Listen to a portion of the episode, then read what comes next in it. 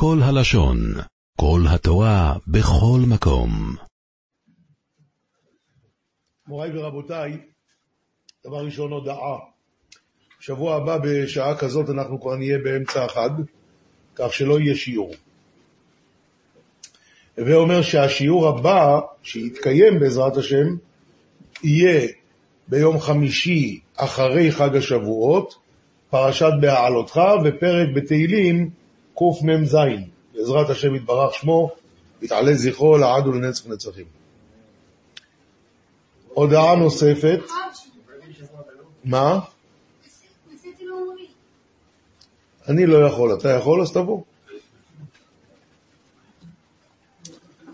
הודעה נוספת, אני בסוף השיעור שעבר ביקשתי בשביל מישהו שאתם כולכם מכירים ומחתן והוא זקוק לעזרה, אני חוזר על הבקשה הזאת.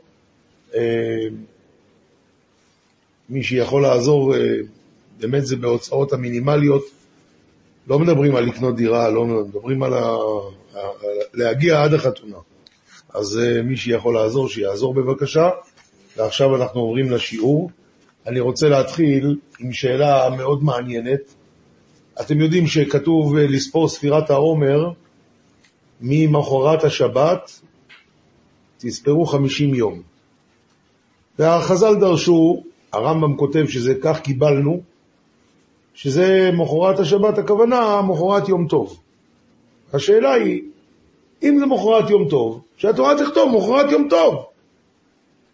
למה אתם תמיד אצלכם הולך הכל ככה? למה? אתה רוצה... מה קרה? באו הצדוקים, אמרו לא, מחרת השבת, הכוונה, השבת של פסח, ותמיד זה יהיה ביום ראשון, ויהיה בלאגן, ויהיה... למה? אתה רוצה לכתוב, תכתוב מה שאתה רוצה, די, למה? שאלה נוספת, באיזה יום היה חג השבועות? חג קבלת התורה באיזה תאריך? לא התכוונתי איזה יום? הלכה? זין. ההלכה היא שבזין בסיוון קיבלנו את התורה. מה היה? השם אמר למשה רבינו, לך אה, תגביל את העם וקידשתם היום ומחר. ומשה רבינו הוסיף יום אחד מעצמו. מה הוא למד? הוא הקיש את היום למחר. מה מחר? לילו עמו, אף היום לילו עמו. והואיל והיום כבר הלילה עבר, אז זה לא נקרא, אז באמת צריך להוסיף עוד יום. זה, זה היה ההיקש שהוא למד. ושוב פעם אותה שאלה. השם אמר לך היום ומחר, אתה אומר מחרתיים. אם השם מתכוון מח... מחרתיים, אז שיגיד מחרתיים. למה זה צריך להיות בצורה הזאת הכל? ובכן, אני פעם שאלתי את רב דויב לנדו את השאלה הזאת, והוא ענה לי את אותה תשובה, אבל עכשיו מצאתי את זה אצל המגיד הירושלמי, רב בן ציין ידלר. הוא גם שואל את שתי השאלות האלה, והוא עונה תשובה מאוד יפה, והיא כנראה התשובה האמיתית. אתם יודעים, אתם יודעים רבותיי, שהתורה מתחילה באות ב' ומסתיימת באות ל'. תורה שבעל פה מתחילה באות מ', והגמרא מתחילה באות ת'. זאת אומרת, חצי מהאלף ב' שייך לתורה שבכתב, וחצי מהאלף ב' שייך לתורה שבעל פה. א' עד ל', תורה שבכתב. מ', תנא איך הקאי דכתא למי מתי? מה זאת אומרת תנא איך הקאי דכתא למי מתי? עונה הגמרא, תנא, הקרא. זאת אומרת, בקרא יש לך מא' עד ל', ומעכשיו זה מ' וזה דרוש, כן, אבל זה... הרעיון הוא שבעצם בלי תורה שבעל פה, אין תורה שבכתב. כתוב לך בתורה, וקשרתם לאות על ידיך, אתה יודע מה לקשור? אתה יודע איפה לקשור? אתה יודע מה לקשור? את הריבוע הזה, הרי לא כתוב בתורה בכלל. כשהוא צריך להיות שחור, כתוב באיזשהו מקום? תהפוך את התורה ככה וככה. אין, אין, לא כתוב. מילה לא. זה הלכה למשה מסיני. זה תורה שבעל פה. ובלי תורה שבעל פה, אין תורה שבכתב. עכשיו, תורה שבעל פה כוללת את י"ג מידות שהתורה נדרשת בהן. וזה היסוד של כל התורה כולה. בלי תורה שבעל פה, אין תורה שבכתב. הדוגמה מאוד, מאוד אה, עממית, כל מי שהיה פעם בחתונה ראה שמקדשים עם טבעת. מה זה טבעת? זה קידושי כסף. בתורה לא כתוב קידושי כסף. למדו כיחה כיחה משדה עפרון. בי"ג מידות, וכל עם ישראל ככה עושה, כן? ברור לגמרי. ככה עושים כל עם ישראל. למה? זה התורה. תורה שבעל פה, זה התורה. בלי זה אין תורה בכלל. כדי לחנך אותנו לזה, אמר הקדוש ברוך הוא למשה, קידשתם היום ומחר. אמר משה, אבל היום זה כמו מחר, כי יש הקש. אז ממילא הכוונה עוד יום. אמר הקדוש ברוך הוא יפה מאוד. לזה התכוונתי. גם המעמד הר סיני יהיה לפי התורה שבעל פה. ולא אני אגיד, אתה תגיד. חכמי ישראל. הם יגידו וכך יהיה התורה. אתה הולך לקבל תורה חג שבועות? אין תאריך בתורה. אין תאריך בתורה, חג שבועות אין לו תאריך. ממחרת השבת. מה זה שבת? אה, יש תורה שבעל פה. שבת הכוונה יום טוב של פסח. לקבל את התורה שבעל פה, יש לך חג שבועות. אם לא, אין לך תורה. אם לא, אז אין לך תורה. אל תבלבל את המוח, אין דבר כזה תורה שבכתב. תורה שבכתב זה רק עם תורה שבעל פה. כשאתה הולך לקבל תורה חג שבועות, זה יהיה עם מחרת השבת, שמפי הקבלה קיבלנו שזה הכוונה יום טוב. במעמד הר סיני בעצמו, בנוי על הקש שעשה מוישה רבינו. אפילו ההתחלה של ההתחלה, לפני הכל. זה יהיה רק עם תורה שבעל פה. ורק ככה אפשר לקבל את התורה. אם זה 50 מיליון, הרב, איך זה משה רבנו הוסיף עוד, זה יהיה 51. נו, זה הרגע דיברנו. זה יהיה אחרי, אז נותן לכם ויהיה 50. בסדר גמור. על זה דיברנו עכשיו. וזה מה שאמרתי לכם עכשיו, נמצא בעמודים 75-6-7. 75-6-7, זה הרב רבן ציין ידלר. עכשיו אני רוצה ברשותכם לראות כמה דברים מעניינים. יש פסוק בתהילים, בפסוק בתהילים שבפרק מ', הוא אומר, לא, לא בפרק מ', יש פסוק בתהילים, פרק מ', לא, פר, כן, פרק מ', פרק מ', כתוב בתהילים, זבח ומנחה לא חפצת, אוזניים כרית לי, עולה וחטאה לא שאלת. אז אמרתי, הנה באתי, במגילת ספר כתוב עליי. מה זה הנה באתי? אז אמרתי, הנה באתי, במגילת ספר כתוב עליי. מה פירוש?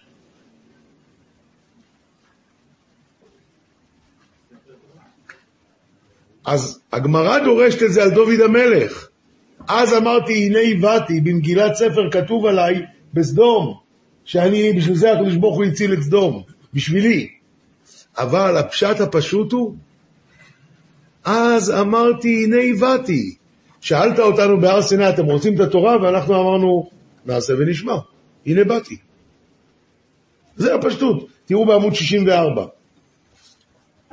פרק מ' פסוק ח' אז אמרתי, הנה באתי, במגילת ספר כתוב עליי, אומר רש"י, אז בשעת מתן תורה, אמרתי לפניך, הנה באתי אליך, במסורת בריתך, נעשה ונשמע. דבר זה כתוב, עדות עליי, במגילת ספר בתורת משה. יפה מאוד. הנה באתי. אמרת, אמרנו שאנחנו רוצים את זה. אז אמרתי, הנה באתי. דבר אחד. דבר שני, מה קרה במעמד הר סיני? אז אנחנו יודעים שלפני כן באו ההרים. איזה הרים הגיעו? תבור וכרמל. ומה הם צעקו? אנחנו רוצים שעלינו לתנות את התורה. למה? אנחנו גיבורים, גדולים, יפים. והשם אמר להם, לא, לא, מה פתאום. הר סיני הוא הקטן מכולם, עליו ייתנו את התורה. נכון, זה המדרש חז"ל המפורסם. אז באמת התורה ניתנה על הר סיני, שהוא הקטן מכולם. מה קרה בשעת מתן תורה? באו כל ההרים והארזים לשמוע את מעמד הר סיני. מה? איפה זה כתוב? לא, זה שהם באו רצו שייתנו עליהם את התורה. ועל זה הקדוש ברוך אמר להם, למה תרצדו נערים גבנונים? יש לכם גיבנת, אתם בעלי גאווה. זה המדרש ההוא.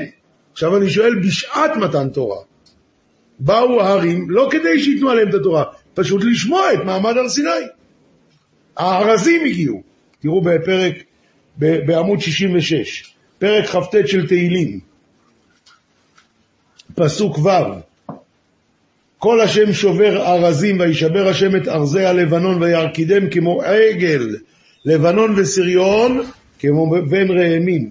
אומר רש"י וירקידם כמו עגל את הארזים ואת ההרים שבאו לשמוע מתן תורה. חידוש עצום. ודיברתי על זה עם הרב יעקב ברונפמן, אז הוא אמר לי שהוא מכיר את הרש"י הזה, אין לרש"י הזה מקור שאנחנו מכירים. אבל זה כנראה מדרש, אבל אין לנו את המדרש הזה. אמר לי, חיפשתי, חיפשתי, אין את המדרש הזה, לנו אין. כנראה לרש"י היה מדרש. אבל זה המקור היחיד לזה, הרש"י הזה. עכשיו, אה, עמוד 67, אתם רואים, יש כותרת מזמור מ"ה, הוא המזמור שמדבר בשבחם של תלמידי חכמים. כל המזמור מדבר על שבחם של תלמידי חכמים. למנצח על שושנים לבני קורח משכיל שיר ידידות, רכש ליבי דבר טוב, אומר אני מעשיי למלך, לשוני עת סופר מהיר. אומר רש"י פסוק ב', רכש ליבי, כך התחיל המשורר בשירו, השריץ ליבי בקרבי דבר טוב, בשבחך את התלמידי חכמים. אומר אני מעשיי למלך, השיר הזה שייסדתי ועשיתי, אני אומרו למלך שנאמר, בי מלכים ימלוכו. אז לאיזה מלך הוא מדבר? למי הוא אומר את השיר הזה? לתלמידי חכמים. מי זה המלך? התלמידי חכמים. בי מלכים ימלוכו. עכשיו, הוא מדבר בפר, בפסוק ד', מה? נכון. עכשיו פסוק ד' הוא אומר חגור חרבך על ירך גיבור, הודך והדרך. אומר רש"י, חגור חרבך על ירך להילחם מלחמתה של תורה, והוא הודך, והוא הדרך. הוא הודך והוא הדרך. מלחמתה של תורה. זה ההוד וההדר של התורה. שאתה רואה שני תלמידי חכמים שנראים כמו אויבים, אבל אחר כך נעשים אוהבים זה לזה. עוד מה שהוא אומר בפרק מ"ה פסוק ו', אומר דוד המלך, חיציך שנונים, עמים תחתיך יפלו. חיציך שנונים, עמים תחתיך יפלו בלב אויבי המלך. אומר רש"י, עמים תחתיך, יפלו, בשכר התורה יפלו העובדי גילולים תחתיהם של ישראל. בשכר התורה. עוד יותר, בפסוק ח' הוא אומר, אהבת צדק ותשנא רשע, על כן משכחה אלוהים אלוהיך, שמן ששון מחבריך. אומר רש"י, לא, לא, על פסוק ט', מור ואהלות קציעות כל בגדותיך, על זה אומר רש"י, כל בגדיך מריחים כריח בסמים, ומדרשו, כל בגדותיך וסרחונך מתכפרים ומריחים ריח ערב. בזכות מה? בזכות לימוד התורה. מה, הקשר, מה, מה בקשר לנשים של תלמידי חכמים? מה הזכות שלהם בתורה? אז אומר בפרק מ"ה, פסוק, אה, בפרק מ"ה, פסוק י', בנות מלכים בעקרותיך, מצווה שגל לימינך בכתם אופיר. אומר רש"י, מה זה, מה זה שגל לימינך? אתם רואים איפה שמסומן? אשתך תתייצב לימינך. איפה? בכתם אופיר, בגן עדן. אשתו של תלמיד חכם תהיה יחד איתו. שווה בשווה. ובסוף, מי יכול להיות תלמיד חכם? כל אדם. אומר בפרק מ"ה, פסוק י"ז, תחת אבותיך יהיו בניך תשיתמו לשרים בכל הארץ. אומר רש"י, תחת אבותיך, לכל אחד מישראל אמר. אה? יפה מאוד, כל אחד יכול.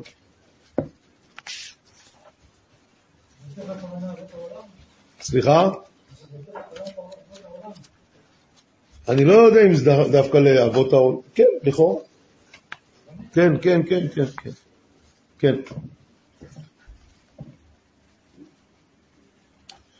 עכשיו בתורה קוראים בפר... בחג השבועות, ועשית חג שבועות להשם אלוקיך משאת נדבת ידך אשר תיתן, כאשר יברכך השם אלוקיך. זה רק בחג הזה כתוב, משאת נדבת ידך אשר תיתן. אז בעמוד 113, בשם ספר שמן הטוב, הוא מספר שישב פעם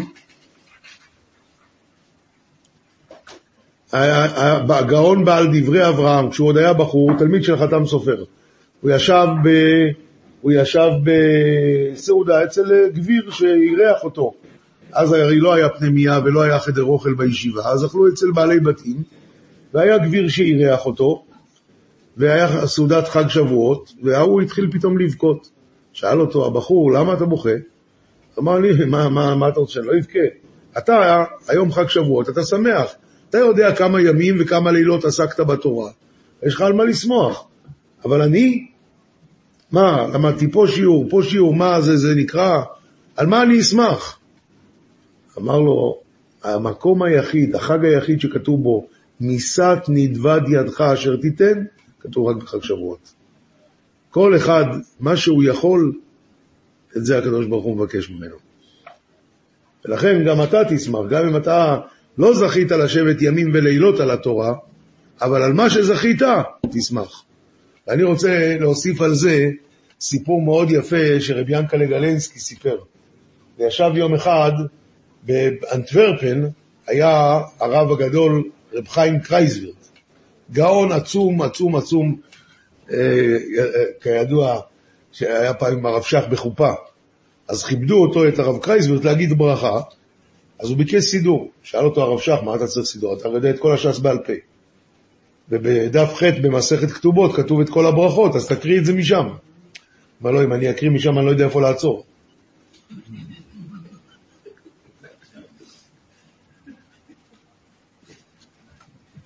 היה גאון גדול מאוד. בקיצור, אז יום אחד מספר רבי ינקלה גלינסקי, הוא היה אצל רב חיים קרייסווירט, שם באנטוורפן, הוא יושב ליד השולחן, ורב חיים קרייסווירט אומר לו, אתה יודע, אתמול היה פה דין תורה, ישבו על הכיסא שאתה יושב. אתה יודע על מה הם רבו? על שני, היה פה מתווך וסוחר. והמתווך טען שמגיע לו עוד שני פרומיל. והסוחר טען שהוא לא התחייב על זה. זה היה הוויכוח. אז רבי ינקלה אומר לו, על שני פרומיל אנשים באים לדין תורה? הוא אומר לו, כן, העסקה הייתה שני מיליון. שני פרומיל. לא, אחוז. שתי ה... כן.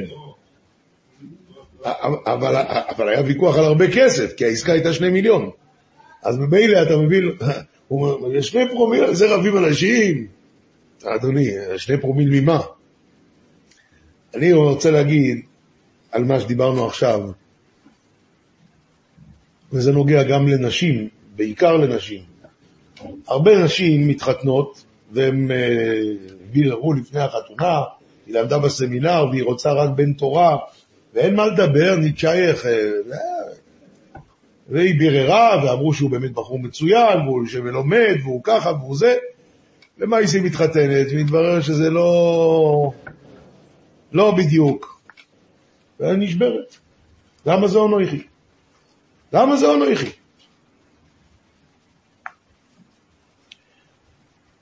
אבל צריכים לדעת, נכון, להיות רב חיים קניאבסקי זה נפלא, אבל יש אחד בדור. אחד. אין שניים. לא כל אחד יכול להיות ראש ישיבה, לא כל אחד יכול להיות רם בישיבה, לא כל אחד יכול להיות מגיד שיעור. אבל זה היא צריכה לדעת. גם שני פרומיל זה המון. כי מדובר על עסק התורה. לא, זה לא מה שקיווית, זה נכון. אבל תדעי לך, אם הוא עוד לומד, גם שני פרומיל זה הרבה. למה? כי מדובר על עסק התורה. מיסת נדבת ידך אשר תיתן.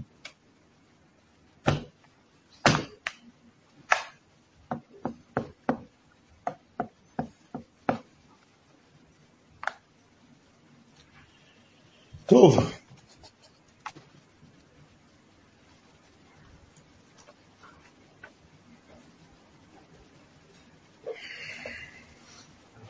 אי אפשר להעביר את הרב ביקש, לא הרבה, העזרה לאותו אדם. נו, לא, כי כרגע אין לי כסף, אה, אבל איך אני יכול להעביר את זה למי שצריך את העזרה? ב-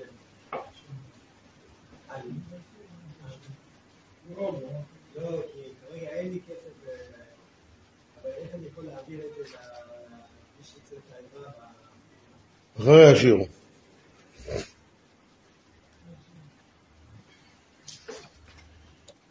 טוב, בואו נעבור קצת לפרשת שבוע, נעשה משהו עם זה גם.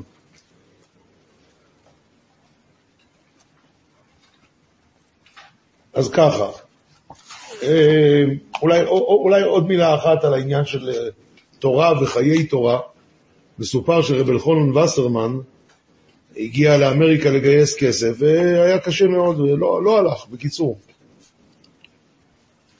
והוא מסכן הסתובב, הוא צריך כסף, הישיבה בברנוביץ' הייתה במצב שלא היה כלום. אז אה, יום אחד הוא שמע שיש כאן מפעל טקסטיל ענק, והבעל הבית הוא עשיר גדול, והבעל הבית הזה הוא מהעיר שלו. הם גדלו ביחד. אז הוא הז- הזמין את עצמו לשם, ונכנס, וההוא מסתכל, מסתכל, מסתכל, וואו.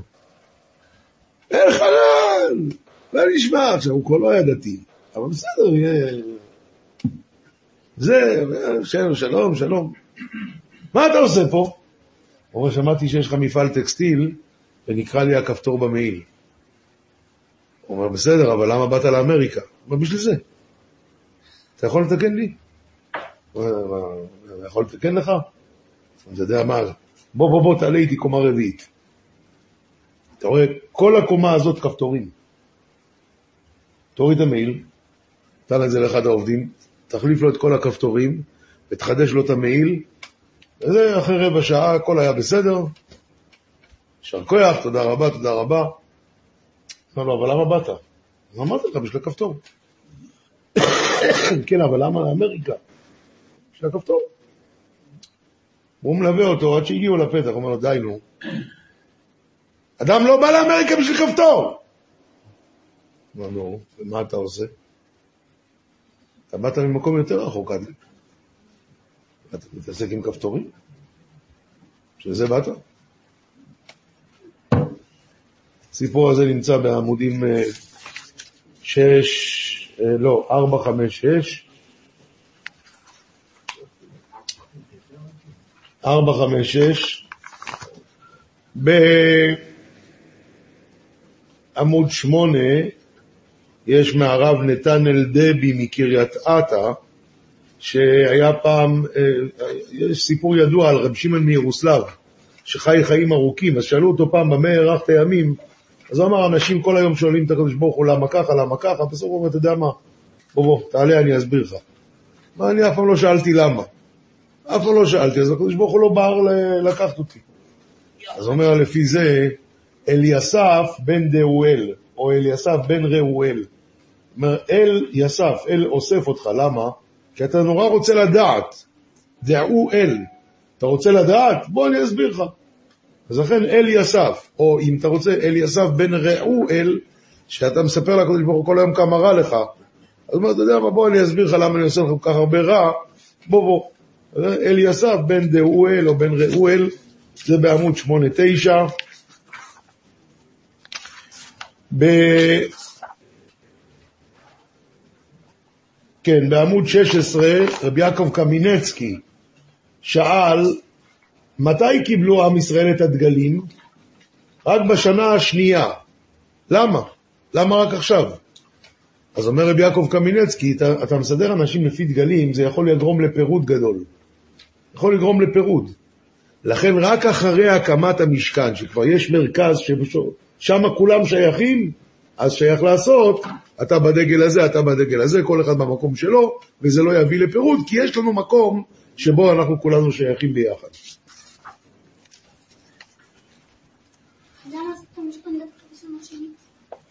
מה אתה אומר? כי לפני כן היה עגל.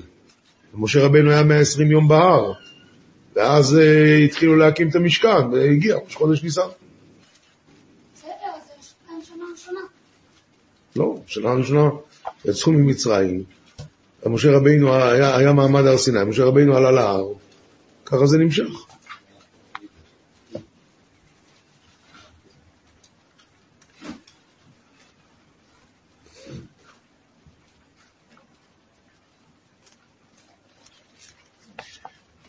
וכאן התורה מספרת לנו שאלה תולדות אהרון ומשה ביום דיבר השם את, את משה בהר סיני. למה כתוב אלה תולדות אהרון ומשה ואחרי זה כתוב רק את תולדות אהרון, את אה, נדב ואביהו? למה? אומר רש"י שמי שמלמד את בן חברו תורה, מעלה עליו הכתוב כאילו ילדו. אז, אה, אז לכאורה, אז לכאורה קשה מאוד על זה, ושאל איזה רב דוד מלידה בעמוד 35, שואל, אז למה רק בני אהרון נחשבו הבנים שלו? כל עם ישראל הם צריכים להיות הבנים שלו. למה רק, רק בני אהרון? למי הוא לימד תורה? לכל עם ישראל, אז כולם. ועוד שאלה, כתוב אבידת אביו ואבידת רבו, אבידת רבו קודמת, למה? נו, אז מה אתה אומר? כאילו ילדו, אז הורדת אותו בדרגה. הרי אבידת רבו, כאילו רבו הוא יותר חשוב מאשר אביו. עכשיו אתה אומר לא, כאילו ילדו. אז אתה אומר, שתי השאלות מתרצות אחת לשנייה. כי משה רבינו ידע שנגזר כילוי בנים על הארון, בגלל חטא העגל. אז הוא אמר, אני אלמד אותם תורה, ואז כאילו הם הבנים שלי ולא שלו. ועליי לא נגזר כילוי בנים. ובאמת הוא הצליח שניים להציל. למה את נדב ואביהו לא הצליח? כי הם הורו הלכה בפני רבם. אז מה הם הראו? אתה לא הרב שלי. לא הרב שלך, אז גמרנו, אז כאילו, לא כאילו ילדו. אז לכן אותם הוא לא הצליח להציל. מה? מי? נו, מצוין. לא, כילוי בנים נגזר על הארון. בגלל העגל. עכשיו, באופן כללי, בעניין הזה של כאילו ילדו, אז בעמוד 33, הרב אה, בן ציון סנה הביא כאן ליקוד יפה מאוד בעניין הזה, שזה עצה יפה למי שאין לו ילדים, שיחזיק אה, ילדים בחיידר. ובזה הוא כאילו ילדו, כאילו יש לו ילדים. הוא אומר לא רק לגבי זה, אלא גם לגבי השם ישמור אם אדם, הילדים שלו לא הולכים בדרך הנכונה, אז אם הוא לא הצליח עם אלה, יצליח עם ילדים אחרים. כלומר, יחזיק ילדים אחרים, ועל ידי זה יהיה לו כאילו ילד את אלה, שהוא מחזיק אותם, ובזה יהיה לו עילוי נשמה כמו, או בפריה ורבייה, כמו, כמו שזה הילדים שלו, ותראו את הליקוט הזה מאוד יפה. וימות נדב ואביהו לפני השם, ובנים לא היו להם. בשביל מה התורה מדגישה? ובנים לא היו להם. על זה אומר החתם סופר, אומר החתם סופר, יש באגרות של הרמב"ם, שהרמב"ם כותב, אשרי מי שכילה את ימיו במהרה. מה פירוש? אתה באת לתקן פה משהו, תגמור את זה מהר, לך הביתה. מה אתה מחכה? אז באמת, אם אדם גמר, אז למה הוא נשאר? בשביל לחנך את הילדים שלו. זהו זה. הם גמרו את התפקיד שלהם, ובנים לא היו להם, לכן הם מתו צעירים. זה הכוונה, וימות נדב ואביהו לפני השם, ובנים לא היו להם. אם היה להם ילדים, יכול להיות שבשבילם... בדיוק, יכול להיות שבשבילם היו, היו נשארים.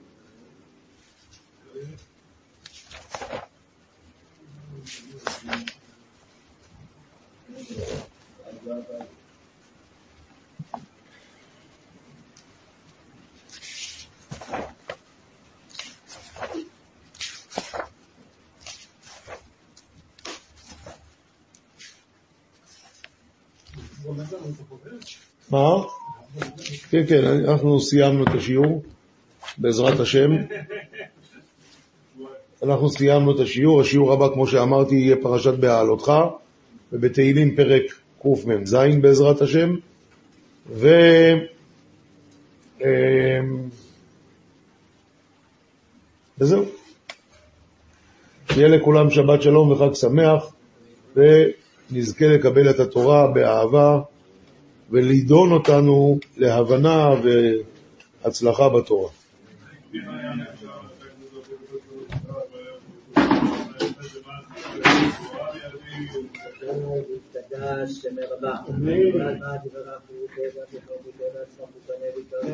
אמן.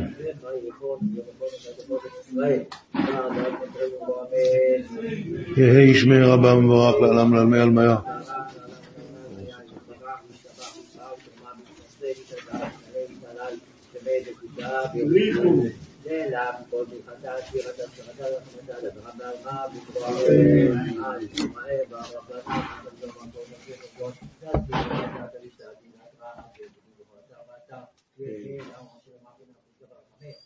עולם שלם של תוכן מחכה לך בכל הלשון, 03 617 1111